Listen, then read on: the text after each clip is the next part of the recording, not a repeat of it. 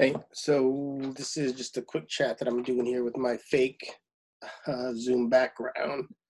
Um, what I really wanted to talk about was kind of what we're doing with IN3. So for those of you follow us on social media, we started our um, Futures Written in Code Intro to Vue.js class the other night. Uh, we still have a couple of slots open, so hit me up on social media if you're still interested in participating in the class.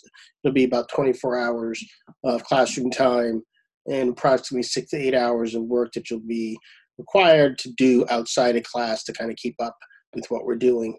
Um, we have shut IN3 for two weeks. Uh, we've been closed for a week. We'll be closed for another week. We're keeping an eye on kind of what's happening here in DC, and you know we'll make a decision at the end of next week what our next steps are. We had a Women's Grow and Glow eight hour workshop planned for this coming weekend, which we have postponed.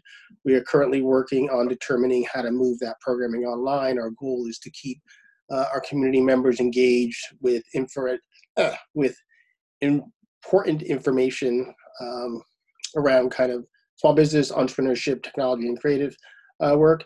We will probably, if um, this kind of shutdown, for lack of a better word, extends, um, add additional programming uh, around uh, technology training and additional support programming for entrepreneurs.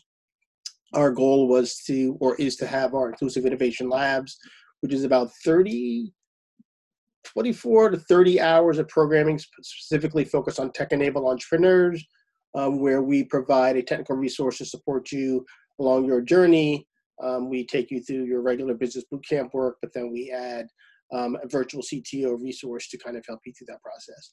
Um, overall, you know, IN3 had been or has been making amazing progress over the two years. We were starting our third year.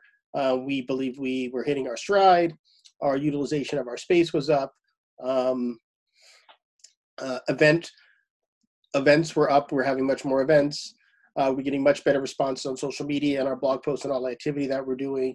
You know, this virus hit is kind of uh, is a we're, we're, we're looking at it as a bump in the road for us. Uh, but but if I step back, that my bigger concern is that um, under-resourced entrepreneurs have have always been the last to get fed. I mean, we've always been the ones who are struggling for the information, the support, and the resources that we need to kind of take our business to the next level.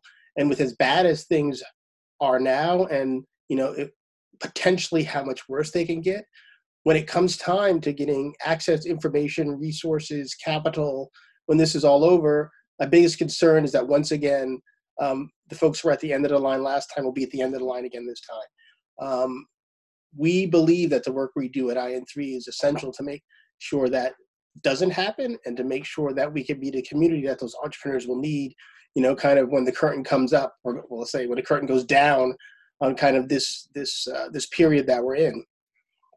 So I hope for you know the folks that follow me on social media and are listening to this video that they recognize that you know the work hasn't ended.